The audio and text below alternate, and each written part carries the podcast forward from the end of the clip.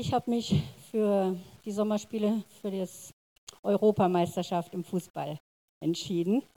Und mein Untertitel heißt dass Der Weg, der zum Leben führt. Im Juni dieses Jahres war ja das Europa, die Europameisterschaft im Fußball. Und ähm, wenn solche Turniere sind, dann gucke ich auch immer ganz gerne, weil das sind manche Spiele dabei, die sind so spannend, spannender als manch ein Krimi. Und ähm, man merkt richtig, wie die Spieler so Motivation haben, Euphorie haben und Lust zu gewinnen. Allerdings gibt es auch andere Spiele, die sind langweilig wie eine alte Socke. da möchte man gar nicht mehr zugucken. Aber egal wie so ein Spiel läuft, am Ende gibt es einen Gewinner. Dieses Jahr war es leider Italien. Aber ich freue mich natürlich für Italien und äh, sie waren Europameister. Was machen die Spieler, wenn das Spiel vorbei ist, wenn das Turnier vorbei ist, wenn all diese Siegerehrungen in ihrem Lande vorbei sind? Ja, da geht es weiter. Sie spielen weiter, üben weiter. Wie sagt man so schön, nach dem Spiel ist vor dem Spiel. Und ähm, dann nächstes Jahr oder das nächste Mal müssen sie besser werden und noch schneller und noch mehr Tore schießen. Diesen Titel des Gewinners behalten sie dann vier Jahre Entweder müssen sie ihn abgeben oder im besten Fall, sie gewinnen nochmal, sind nochmal Europameister. Aber ja, wir können den christlichen Glauben nicht unbedingt mit dem Fußballspiel verbinden oder vergleichen, aber Paulus spricht ja in der Bibel von einem Wettkampf, von einem Wettrennen. So sagt er zum Beispiel im Korintherbrief, denkt daran, dass wir alle wie in einem Wettrennen laufen aber nur einer den Siegespreis bekommt. Lauft so, dass ihr ihn gewinnt. Und im Timotheusbrief steht, kämpft den guten Kampf des Glaubens. Was kann man darunter verstehen, kämpft den guten Kampf des Glaubens? Vielleicht habt ihr schon mitbekommen, dass das Leben als Christ nicht immer automatisch gut läuft. Manchmal kommen Dinge in unserem Leben hervor, über die wir selbst erschrocken sind. Ja, das, das Leben als Christ bedeutet tagtäglich Kampf. Wir sind errettet und erlöst durch das Blut Jesu. Durch seine Erlösung sind wir zum Neuen geboren. Aber trotzdem möchte der alte Mensch in uns manchmal nochmal hochkommen. Und das ist auch ein Kampf.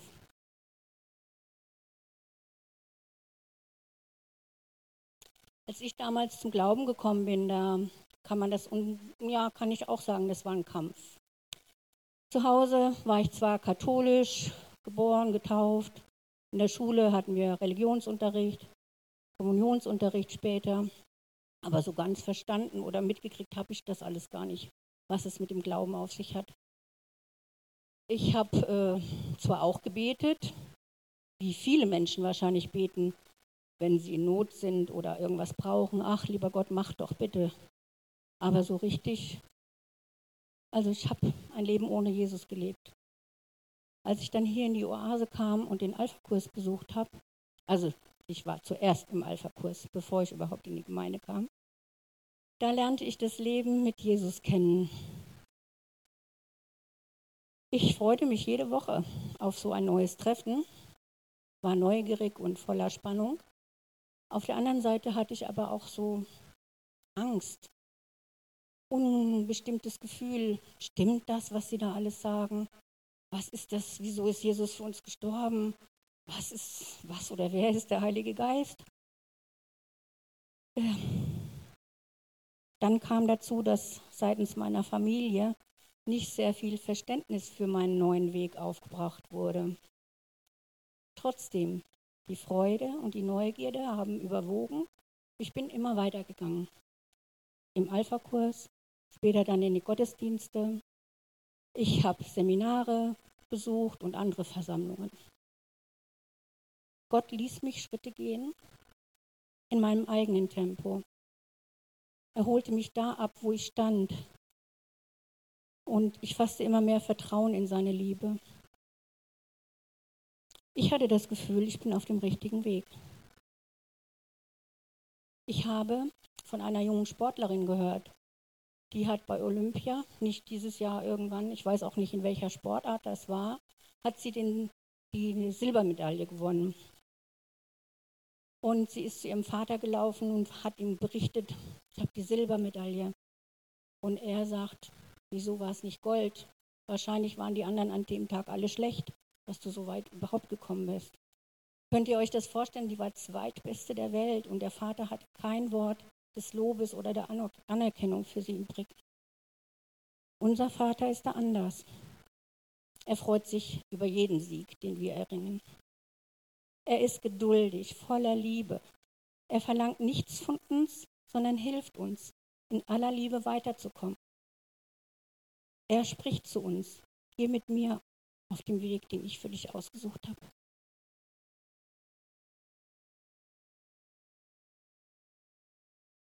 Und doch möchte er, dass wir ein Ziel erreichen, so wie Paulus es ausdrückte. Lauft so, dass ihr den Kampf gewinnt. Jeder Athlet übe strenge Selbstdisziplin. Wenn sich jemand für einen Kampf vorbereitet, kann er nicht jeden Tag zu McDonald's gehen, egal wie lecker das auch sein mag. Aber er muss darauf achten, was er isst, je nach seiner Sportart oder seinem Training. Er tut das, um einen Preis zu gewinnen, dessen Wert aber verblassen wird. Wir aber tun das für einen ewigen Wert, für einen ewigen Preis. So halte ich mir stets das Ziel vor Augen und laufe mit jedem Schritt darauf zu, so Paulus. Paulus schreibt hier an die Gemeinde in Korinth. Er freut sich über die Gnade Gottes, dass sie, die Korinther, Jesus kennengelernt haben. Aber er ermahnt sie auch. Sie sollen nicht streiten, damit es nicht zu Spaltungen in der Gemeinde kommt. Sie sollen weise handeln. Es gibt Unzucht in der Gemeinde. Ihr müsst euch so und so in der Ehe verhalten.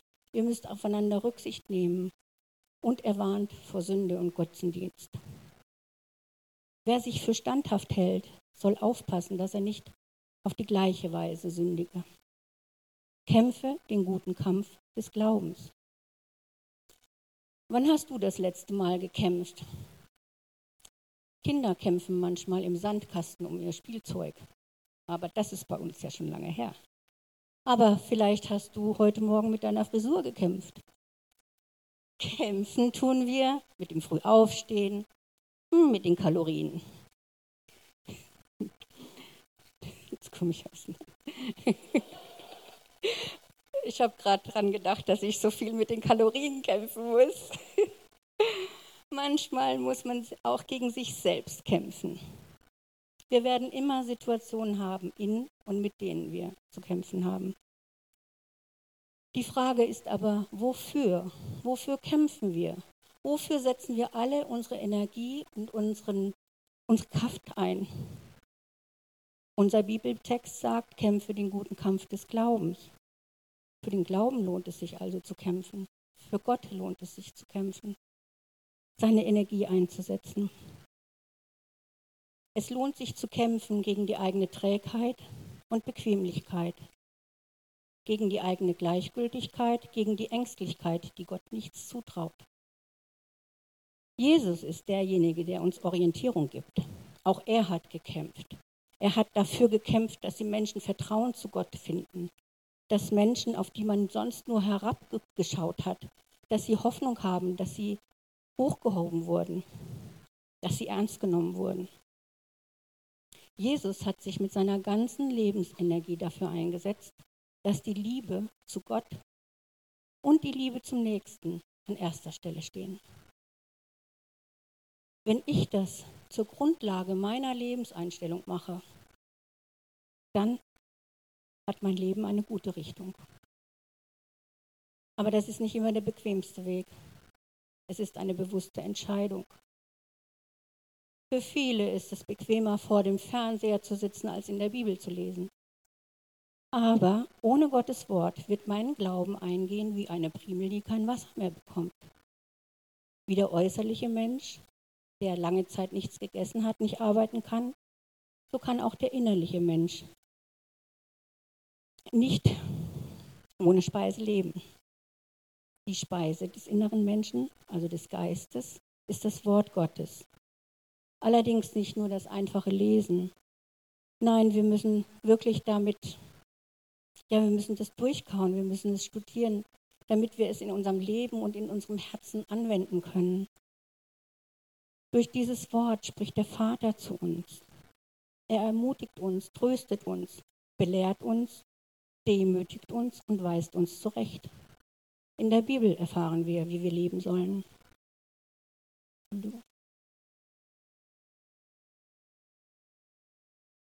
Natürlich ist es auch bequemer, sonntags auszuschlafen, als in die Kirche zu gehen. Aber wenn ich den Kontakt zur Kirche und zur Gemeinschaft mit anderen Christen verliere, woher soll mein Glauben dann neue Kraft, neue Anstöße und Ideen bekommen? Natürlich ist es bequemer, die Kirche zu kritisieren. Gründe dafür gibt es gewiss viele. Aber nur, wenn ich auch mitmache, kann ich etwas positiv verändern. Wer seinen Glauben ernst nimmt, wer nicht nur Worte macht, sondern tatsächlich betet und tatsächlich Gott etwas zutraut und tut, was er von Jesus erkannt hat, der hat schon mit dem guten Kampf des Glaubens angefangen. Der ist schon auf dem richtigen Weg. Sportler werden als Vorbilder beschrieben. Sie trainieren ihren Körper und leisten tagtäglichen Verzicht.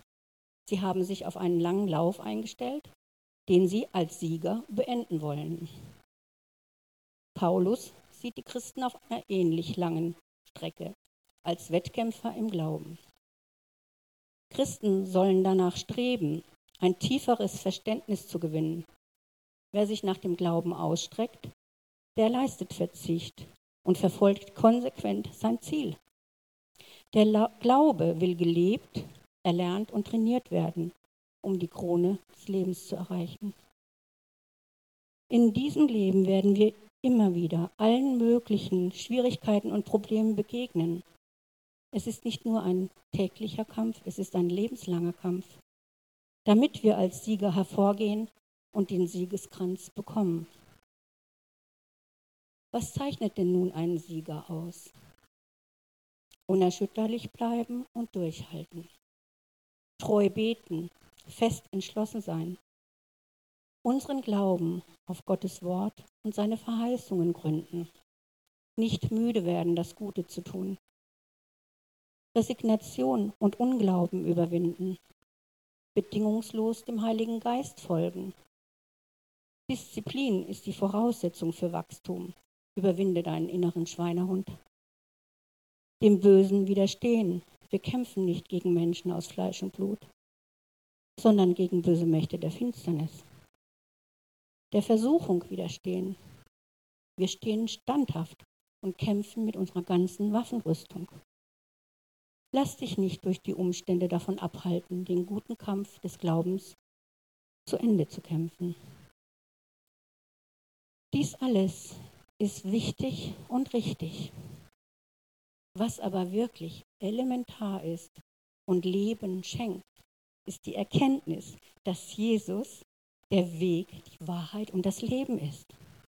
Er ist wahrhaftig. Er hat sein Leben für uns dahingegeben. Durch dieses Opfer hat er uns die Tür zum Thronsaal des Vaters geöffnet. Er schenkt uns das Leben in Fülle. Er schenkt uns voll ein und salbt unser Haupt mit Öl. Seine Gnade und Güte begleiten uns ein Leben lang. Er ist der Weg, der zum Leben führt. Und dann kann unser Ziel sein, über das der Seher Johannes in seiner Offenbarung schreibt.